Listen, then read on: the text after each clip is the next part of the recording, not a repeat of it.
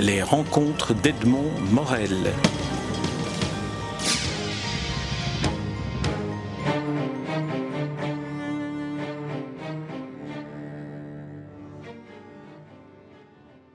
Cornille, nous nous rencontrons à l'occasion de la publication d'un livre qui réunit des photographies signées par vous et des textes signés par une série d'auteurs que vous avez sollicités.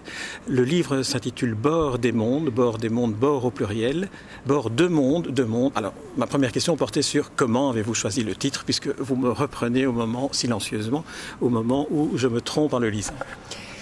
Comment ai-je choisi le titre? Euh, Parce que c'était le titre d'une série de photos.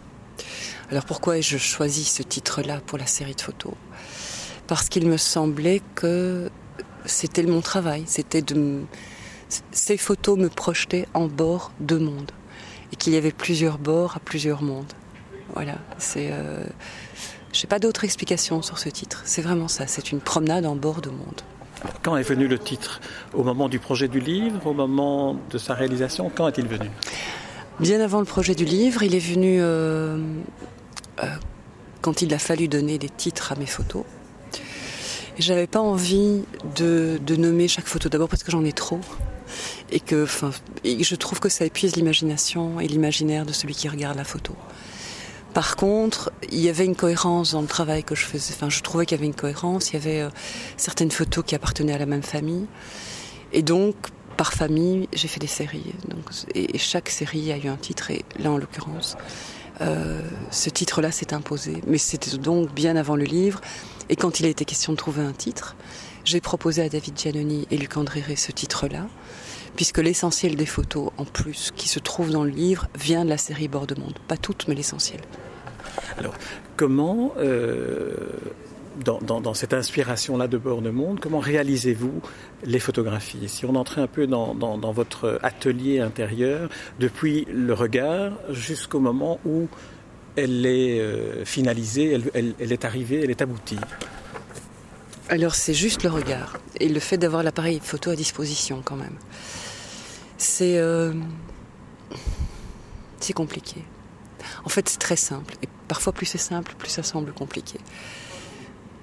Donc je suis dans, en général, ça se passe dans mon environnement quotidien, c'est essentiellement dans, dans ma cuisine, cuisine salle à manger, et dans mon jardin que je prends les photos, en tout cas pour ces séries-là. Et puis à un moment donné, je vois que mon regard capte quelque chose que je ne vois pas d'habitude. Je vais chercher mon appareil photo et je prends ce que je vois. Donc je photographie, je capture un moment. Et j'ai la chance que l'appareil restitue ce que j'ai vu mais qui ne sera pas la même chose cinq minutes plus tard. C'est vraiment la capture d'un instant. Après, donc, c'est du numérique. Euh, ben, après, euh, tout ça est mis euh, dans, sur, sur ordinateur, enfin, voilà, dans des fichiers. Je ne retravaille pas. Ça, c'est un choix. En tout cas, pour ces séries-là, je ne dis pas que je ne retravaillerai jamais ou que je ne retravaille rien, mais les séries Bord de Monde, les New Life for Dead Flowers, les, toutes les séries fragiles, tout, rien n'est retravaillé. Quasiment même pas non plus le, même le cadrage. Je, fais tout à la prise de vue. C'est vraiment la capture d'un instant. C'est tout se fait à la prise de vue. La lumière, la profondeur de champ. Et en fait, je fais peu de choses parce que je n'ai aucune technique, même si j'ai un bon appareil. Donc, c'est presque de l'instincto-photographie. C'est vraiment ça. Alors, pour ceux qui nous écoutent mais qui n'ont pas encore vu ou le livre ou, l'exposition qui, l'accompagne avec les tirages grand format, euh, il faut, peut-être expliquer un peu que chacune des photos est finalement une abstraction que, qu'engendre le réel vu par Martine Cornille. Est-ce qu'on pourrait définir le travail de cette manière-là? Oui, on pourrait définir ça comme ça. C'est une, abstraction, c'est aussi euh, une interrogation. Pour moi, c'est vraiment ça. C'est qu'est-ce que nous percevons de la réalité qui nous entoure, réellement. Et euh, bah, peu de choses, en fait, je crois. Je pense que si on prend la peine de s'arrêter, de se poser, de regarder, euh, et même si on a. Enfin, par exemple, moi, j'ai de très mauvais yeux. décidément, c'est le comble. Hein. Je, je n'ai aucune technique et j'ai de très mauvais yeux. Mais vous avez un bon appareil. Mais j'ai un bon appareil. Et j'arrive à avoir de bons yeux pendant quelques secondes. Voilà, c'est une. quand je fais des photos, c'est, presque une transe. Et c'est quelque chose de très physique pour moi de faire des photos, parce que je bouge beaucoup. Je trouve... Euh, parce que quand je vois quelque chose, dans ma cuisine, dans mon jardin, je le vois, mais, mais je suis en mouvement au moment où je le vois. Donc il faut que je me remette dans la position du mouvement. C'est presque une forme de danse. Pour la photo qui fait la couverture, il y en a une dizaine qui ont été... Euh, décrivez-la, la photo qui est sur la couverture, ah. avec, avec vos mots de femme de radio. Là, vous devez quand même vous livrer à cet exercice-là facilement. C'est pas un hasard s'il y a si peu d'émissions sur les arts plastiques en radio. Hein. C'est pas facile. Alors, si je la décris, je, décris quoi? Je décris une surface euh, brillante dans laquelle euh, se reflète on ne sait quoi, mais brillant aussi. Il y a du mouvement et euh, il y a des lignes de fuite. Et je me souviens un jour, j'avais écrit sur cette photo, je l'avais légendée et j'avais mis Ce n'est pas parce qu'on n'en voit pas le bout qu'il n'y a pas de fin. Et euh, oui, voilà, ce serait ça. Et sinon, pour les tonalités, eh bien, on est dans quelque chose de doux, de gris, mais il y a aussi du noir. Il y a. Et donc, cette photo fait partie d'une série qui en il doit y en avoir une 10, 10 12, que j'estime aboutie, quoi, même s'il y en a eu des centaines ou des milliers. Et euh, je les ai faites pendant. Là, je me suis posée pendant une heure, ce que je fais rarement. Mais il y avait du. Donc, c'est pris sur ma table de jardin, mais on ne voit nulle part ma table de jardin. Il avait plu, il y avait du vent, il y avait du soleil, et c'était en dessous d'un arbre. Mais c'était déjà. Euh, on était au début du printemps, donc il y avait, très peu, je pense, de, feuilles.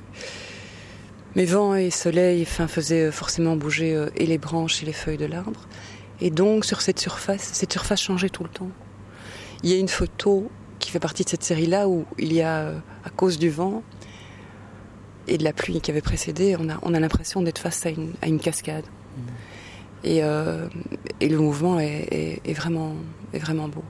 Donc je joue avec en fait, je joue avec tout ce que j'aime apporter. Je joue avec. Euh, la nature est, mon meilleur allié, je pense, quand je fais des photos. Alors vous avez dit une, la phrase que vous aviez écrite comme légende mhm. à cette photo-là. Est-ce que, et cela m'inspire peut-être alors un essai de, de, définition que je vous propose de votre travail, est-ce que d'une certaine manière vous ne faites pas en photographie ce que le philosophe fait lorsqu'il écrit des aphorismes? Si, c'est une belle définition, j'y avais pas pensé, mais oui, sans doute. Mais encore euh, mais on en revient au point, au point juste avant, c'est euh, que fait le philosophe si, si ce n'est d'interroger le réel? C'est quand même la base, du, la base de la recherche, la base de la démarche. Et moi, en photographiant, je ne fais que ça, j'interroge le réel. Alors, non seulement je me demande ce qu'on voit de la réalité, mais il y a quelque chose d'assez paradoxal dans ce type de travail, finalement. Ceci n'existe pas. Donc la photo qu'on a sous les yeux, telle qu'elle, cet objet, n'existe pas. Ça, on peut l'affirmer. Or, la photo existe. Donc j'ai quand même photographié quelque chose qui existe. Mais ce que j'ai photographié ne correspond pas à la réalité de l'objet photographié. Enfin, c'est sans fin, quoi.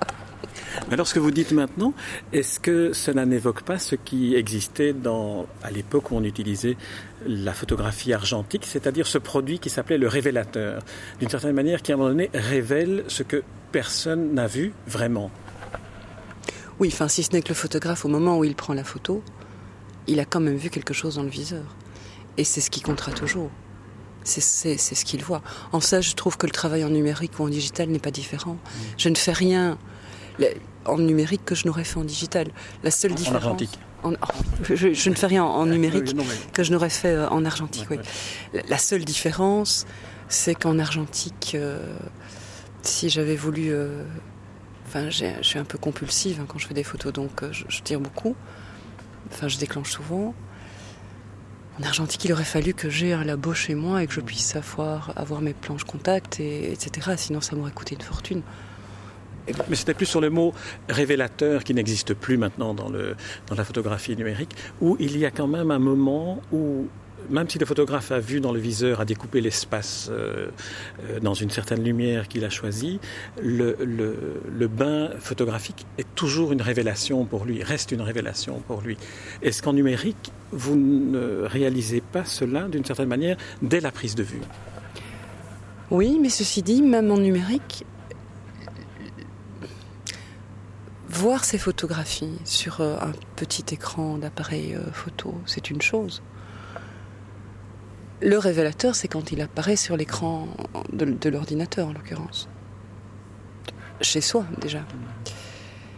Et puis au labo, quand on a décidé de, faire des, des, vrais tirages. Et ce qu'on voit sur l'écran du laboratoire, l'écran de l'ordinateur du laboratoire, n'a parfois pas grand-chose à voir avec ce qu'on a vu sur son propre écran, en fonction de la manière dont il est calibré, etc. Donc il y a même plusieurs révélateurs.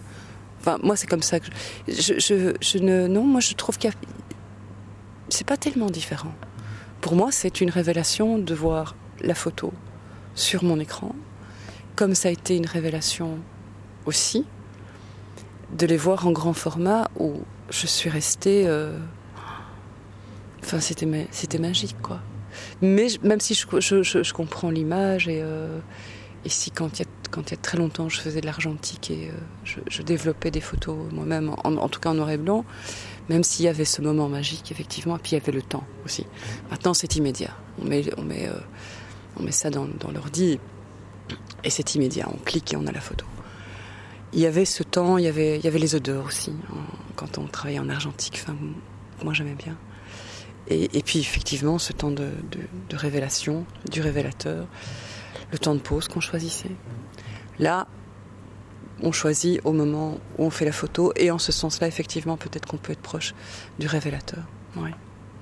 Alors j'aimerais qu'on aborde un, autre, euh, un autre aspect ou qu'on aborde ce livre sous un autre angle, qui est celui de votre autre vie professionnelle, qui est celle de la radio. Euh, on vous connaît comme euh, animatrice d'émissions de rencontres, où vous allez en quelque sorte faire dire aux, invités que vous avez en face du micro une série d'éléments de, qui, qui d'une certaine manière, les révèlent à eux-mêmes et les révèlent à l'auditeur. Est-ce que le, le, la photographie contribue, euh, accompagne, s'entrelace ou, vous nourrit aussi dans, cette démarche-là? Non, parce, parce que l'essentiel de la photographie est quelque chose, même si j'en fais depuis longtemps, mais en tout cas ce travail-là, vraiment, c'est très récent. Ça fait une année. Donc avant ça, euh, je me contentais euh, de faire des photographies en vacances ou on était, j'étais pas du tout là-dedans. Donc, donc c'est récent.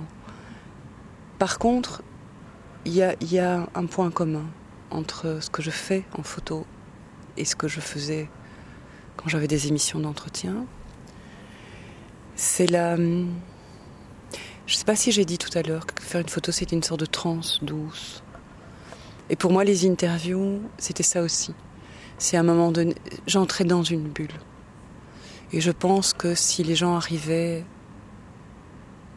facilement à, à être dans, dans, dans ces entretiens, c'est parce qu'il y avait cette bulle qui était créée, qu'on crée, hein, c'est une co-création, on peut pas créer une bulle tout seul. Certainement pas. Donc il fallait qu'ils acceptent que cette bulle se crée, mais voilà, je pense qu'elle a dû se créer dans 99% des cas. Et c'est la même chose. Quand je sors d'une quand je fais des photos, que j'en fasse pendant 5 minutes d'affilée ou une demi-heure d'affilée, je suis stone. Je suis. Il me faut vraiment un temps pour émerger, pour sortir de, de ce monde-là, de cette vision-là. Et j'avais la même chose, en, enfin j'ai la même chose en interview. C'est-à-dire, il me faut un temps pour sortir de cette bulle créée avec l'autre, de cet univers, de ce que j'ai vu, entendu, capté, euh, et de ce qu'il a accepté de, donner. Donc il y, a il y a quelque chose de très commun. En tout cas, dans l'état dans lequel moi, ça me met. oui, c'est commun.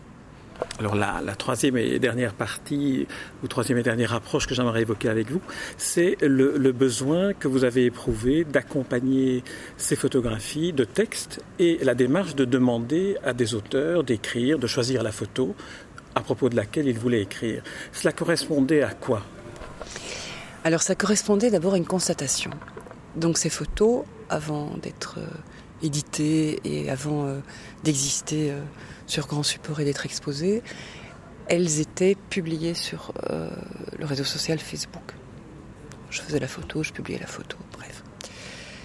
Et moi, je n'y mettais ni titre, et de temps en temps une phrase, mais très très rarement. Et très vite, euh, j'ai constaté qu'en dessous des photos, en commentaire, des gens écrivaient. Alors écrivaient parfois longuement, euh, qui très bien, qui moins bien. Euh, enfin voilà, en tout cas, elles suscitaient des mots ces photos suscitaient que moi je ne demandais pas. Donc je, ne postais pas une photo pour en, disant bah, dites-moi ce que vous en pensez. C'était pas du tout comme ça. C'était ça fait partie de la démarche. Et, euh, voilà. Et, chaque photo provoquait ça. Et puis quand il a été question de faire cette exposition, je me suis retrouvée en fin juin avec Luc André, qui est un, poète suisse, qui collabore aux éditions Maelström.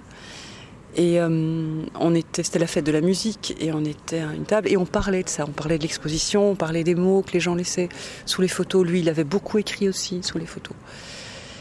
Et puis c'est parti tout seul. On s'est dit tiens, ça pourrait être intéressant de faire en sorte qu'au moment de l'exposition, et on savait qu'elle aurait lieu en septembre-octobre, pourquoi est-ce qu'il n'y aurait pas aussi un livre? Pourquoi est-ce qu'on ne demanderait pas? Et au début, c'était au poète euh, de, la maison d'édition de Maelström d'écrire. Donc on a créé un site accessible seulement à quelques. Et en fait, ce qui s'est passé, c'est que euh, donc là j'avais mis 70 photos en disant voilà vous pouvez choisir les photos. Ce qui s'est passé, c'est que ça nous a échappé parce que des auteurs ont forwardé à d'autres auteurs. Et donc on était parti sur sur euh, l'idée de faire 20 euh, photos, 20 textes. On s'est retrouvé avec plus d'une cinquantaine de de personnes qui ont proposé des textes, certains en ont proposé plusieurs. Moi, j'ai pas contacté plein de gens que j'avais envie de contacter parce qu'il y en avait déjà trop. mais en même temps, bon, faut pas se plaindre. Et, euh, c'était, ça a été une, aventure magnifique. Et moi, j'ai vu mes photos autrement aussi. Et puis, ce qui était drôle, c'était quand les certains choisissaient la même photo et, enfin, il y, avait ces différences de regard. Enfin, moi, c'est un cadeau ce livre. Tous ces textes sont c'est des cadeaux, quoi. C'est des rencontres incroyables. Et ça justifie aussi Bord de Monde, parce que c'est vraiment la rencontre de tous ces mondes. Est-ce que ce n'est pas là qu'on pourrait aussi voir la, rencontre qu'il y a entre euh, les émissions d'entretien et la manière dont vous entrez dans cette transe douce, comme vous l'appelez, et la transe douce à laquelle vous invitez les spectateurs de, vos photos, où le mouvement d'écrire à partir des photos est presque naturel. Oui, visiblement, même si moi je, ne l'explique pas, mais il y a une forme de... En tout cas, j'ai été euh, extrêmement étonnée de la rapidité à laquelle, avec laquelle ça s'est passé, de la rapidité avec laquelle les gens ont écrit, ont dit oui, enfin même ceux qu'on n'avait pas contactés mais qui avaient été contactés via via. Euh, on a dû lancer ça fin juin et je crois que fin juillet, on avait quasiment tous les textes déjà, et trop de textes. Donc il fallait, il, fallait s'arrêter. Et puis, euh, il y a quelque chose de l'ordre du mouvement dans tout ce qui s'est passé. Voilà, il y a un mouvement. Mais en même temps, voilà, quand je fais des photos, je suis en mouvement, même si je m'arrête et, euh, et je suis en apnée au moment où j'appuie sur le déclencheur, parce qu'il faut surtout ne plus bouger.